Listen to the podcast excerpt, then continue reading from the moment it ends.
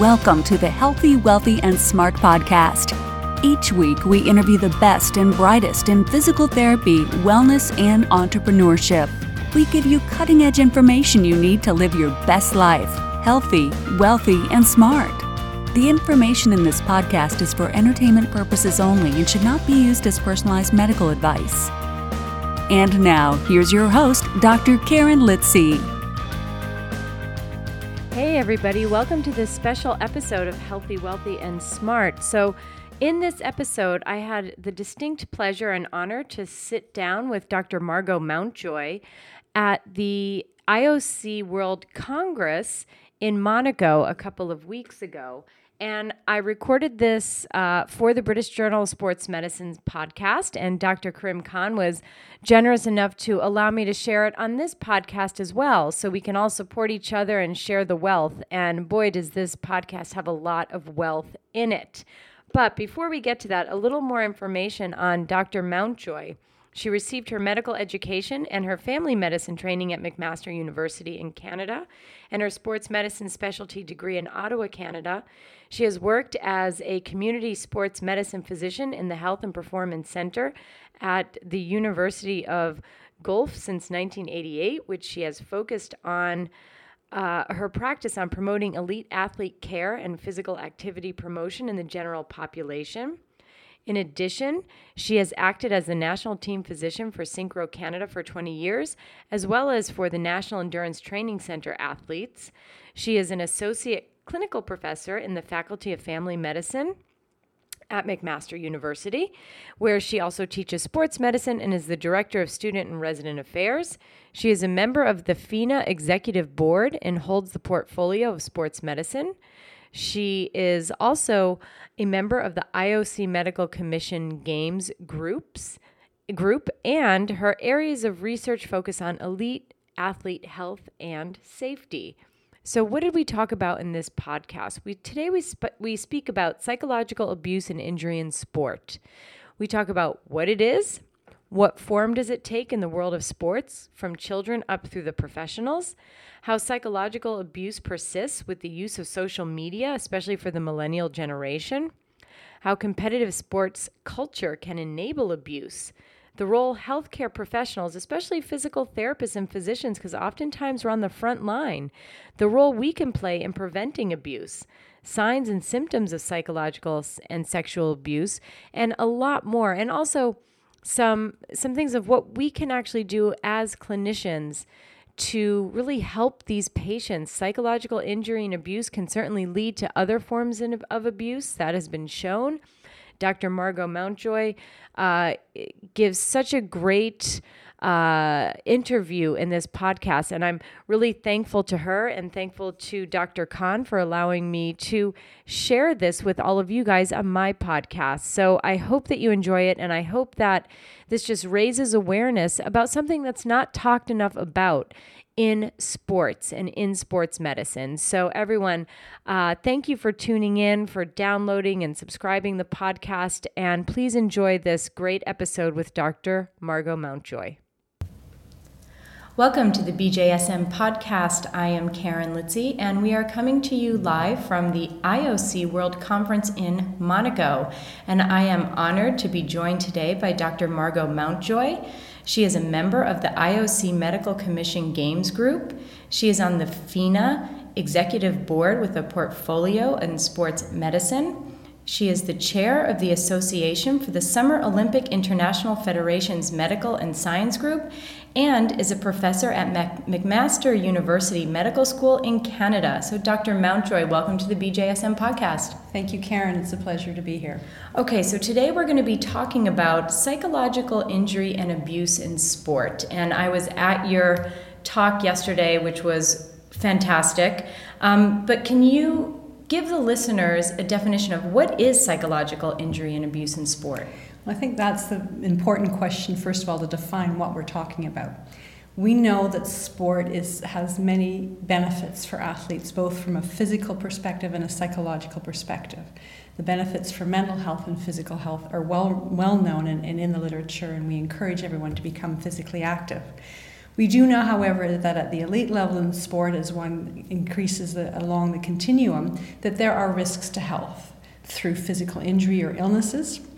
And what I'm talking about is the psychological challenges that athletes can sometimes encounter during their course of elite sport.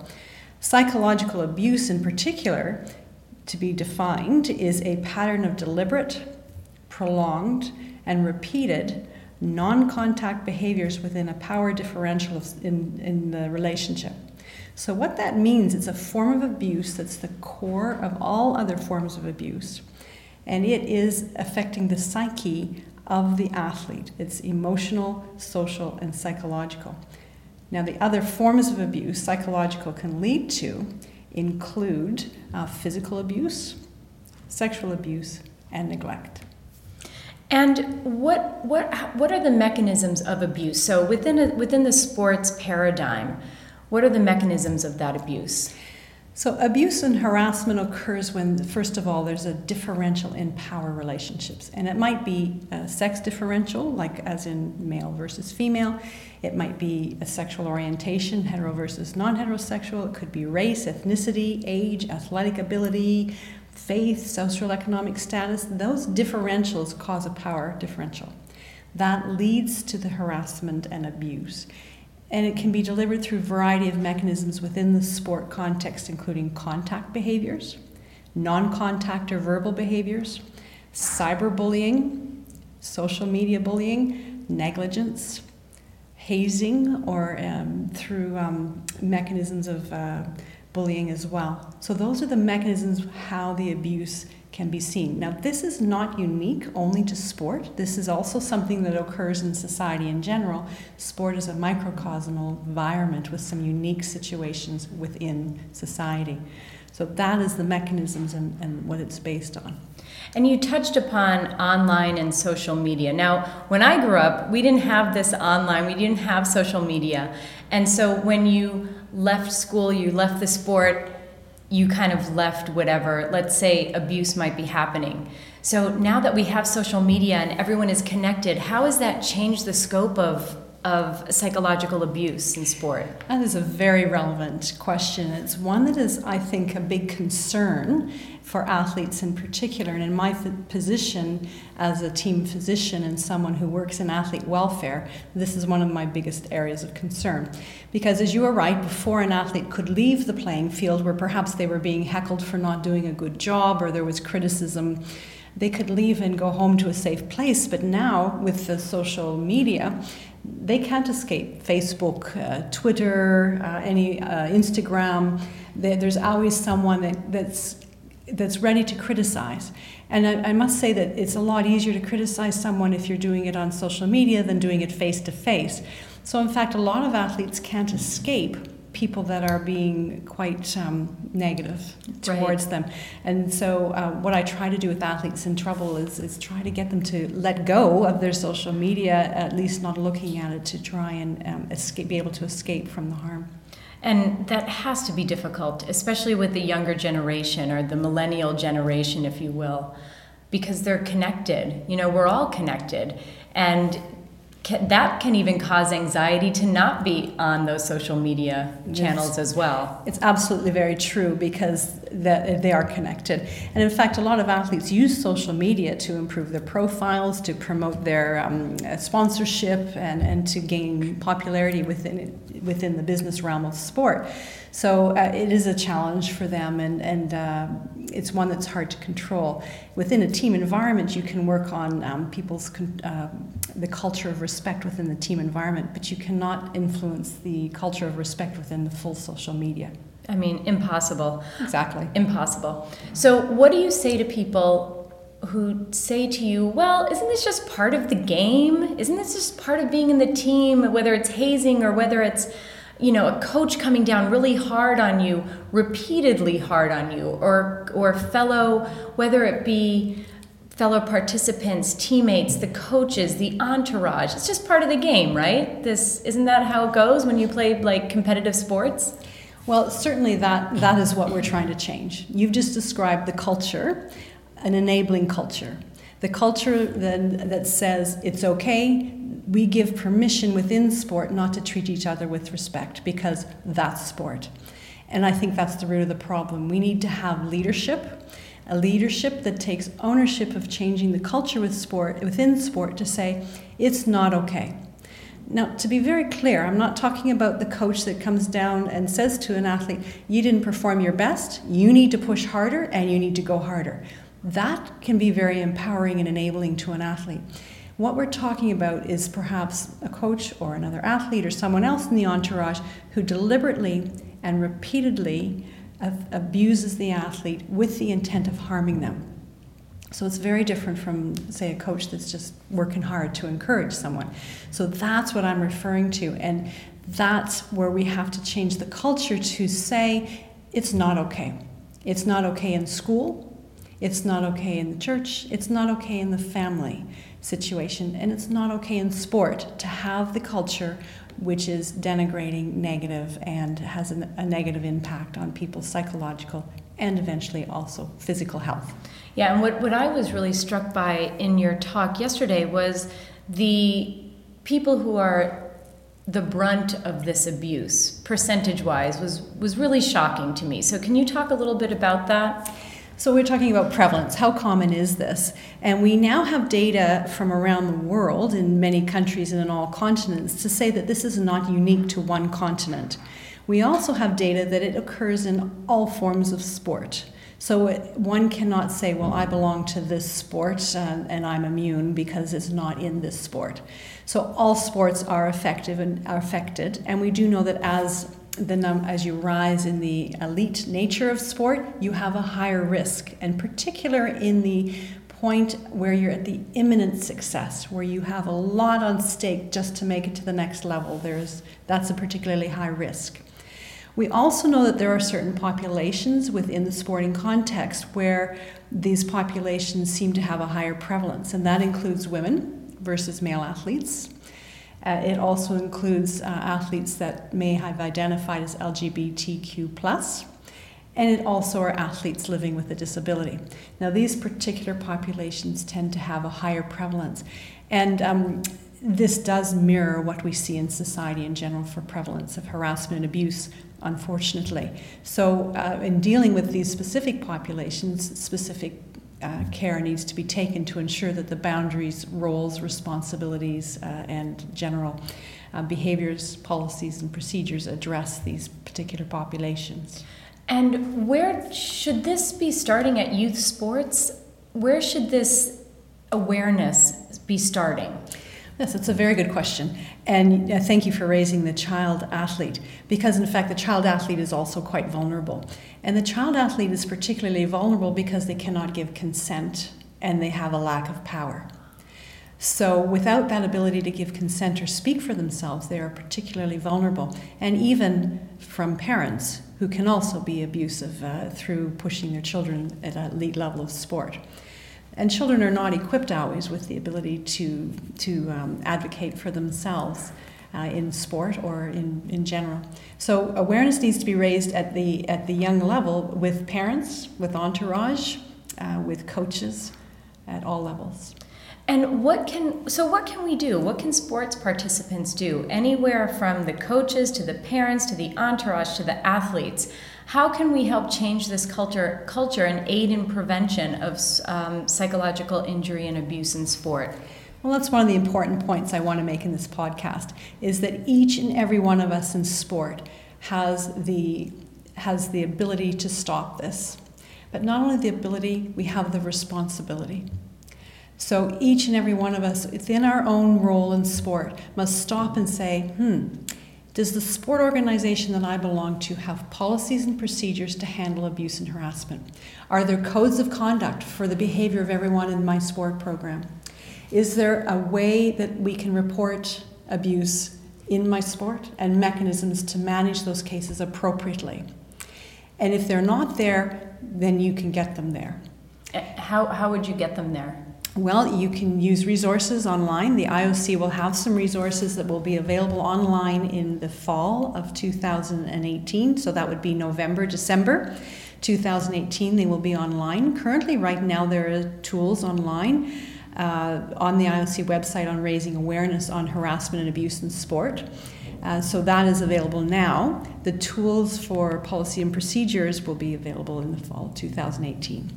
Now, if you're a medical person involved in sport, you can also equip yourself with the ability and the skills to learn how to recognize harassment and abuse, the signs and symptoms, how to manage any athlete that comes to you with an allegation, how do you handle it, as well develop around you the treatment team that you will require.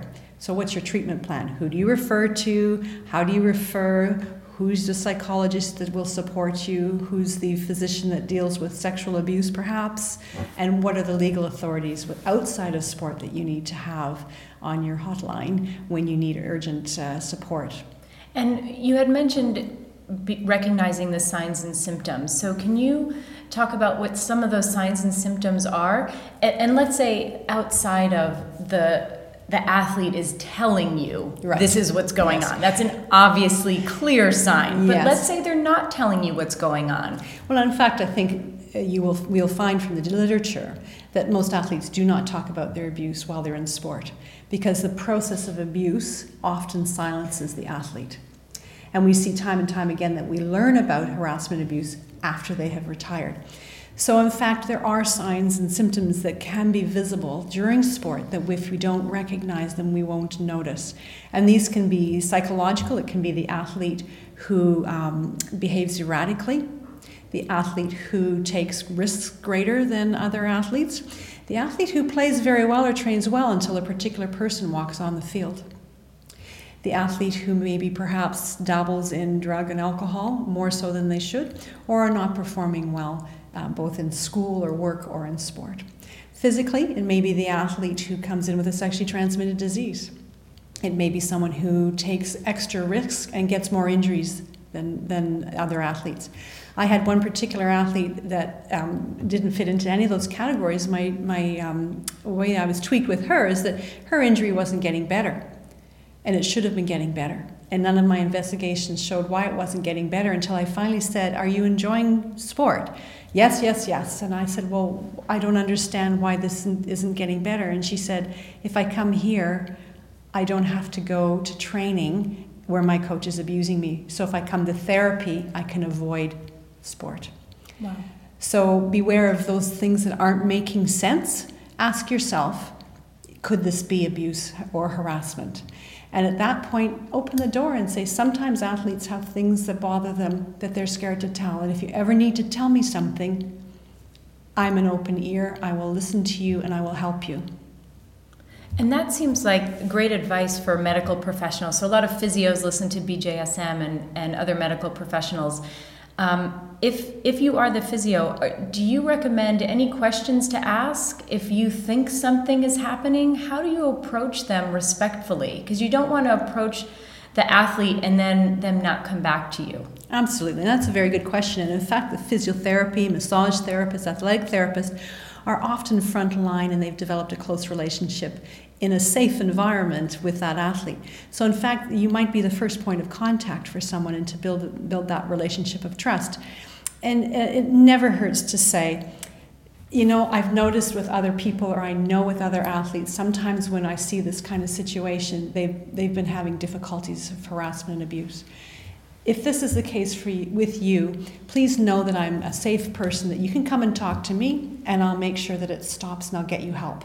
So kind of going outside of them versus yes. being accusatory or going exactly. at them full force. Yeah, I think it's easier to start outside. And then if they say, you know, no, I'm fine, good. But maybe further down the road, they'll say, hey, I need to talk now. I'm ready to talk now. And she or he was someone who I think I can trust. And they may not disclose right away. They may disclose later, but they'll remember that you opened the door and you said you were caring. And in fact, if they, that might be the open the door to actually speak now, or it might be later. Yeah, that makes a lot of sense. And I think something that was mentioned yesterday during the seminar was that there was an athlete who loved their sport, and then they said, I quit. Yes, we do know that there's risks and impacts to harassment and abuse, and the athlete impacts could be physical illness, psychological illness, emotional, volatile mood states, behavioral such as dropout, mental health issues, social exclusion, and economic loss from the drop of the sport. But the sport itself also has impacts, and that is a reputational damage, loss of players from dropping out early, loss of sponsorship, reduced public confidence, loss of trust, and general asset depreciation. So these impacts to the athlete also affect sport. And so dropout is one of many. There are many other physical and emotional impacts to some athletes. Now, some athletes are quite resilient. Other athletes are less resilient.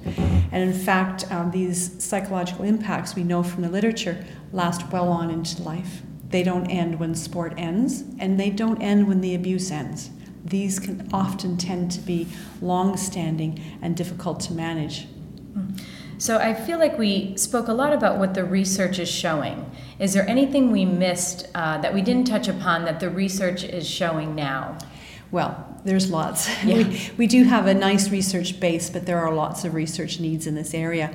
There's other research that shows that there's certain myths that we can bust. We know that wearing a less amount of clothing does not put the athlete at increased risk of sexual abuse.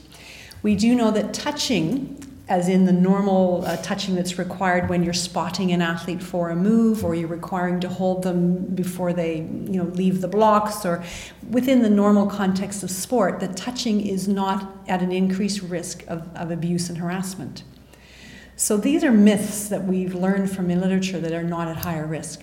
We do know that where risk occurs for harassment and abuse, in particular sexual harassment and abuse, is when alcohol is involved, in end of team events, in events away from the field of play, in the locker rooms, the coach's car, and in hotel rooms.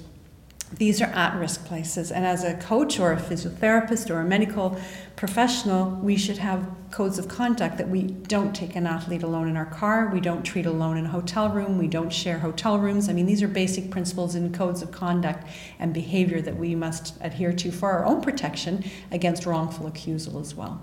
And I would think if you're the athlete, especially maybe a younger athlete or even up through professional level, and if you kind of feel like, boy, this isn't right, you should pull yourself out of that situation. But a lot of athletes will say, well, if I don't do this, it may affect my career. It may affect my trajectory into the next level. So how, as the athlete, do you handle that situation? So I think that's often the case. It's a very tough situation for athletes that feel powerless in that situation because they need that person that makes them feel uncomfortable to move forward in their sport. So that's why one of our solutions is that we need athletes to be empowered and have a voice in their sport. So if the athlete is on the executive boards, athletes are on the committees, and they have an athletes committee where they are empowered to speak up, that will help with that situation. In addition, there should be someone identified in each sport organization that is the athlete welfare officer, that is at arm's length from the organization, part of the sport system, but at arm's length, that an athlete can go to and say, I don't know if this is anything, but this is making me feel uncomfortable, and can I talk to you about it?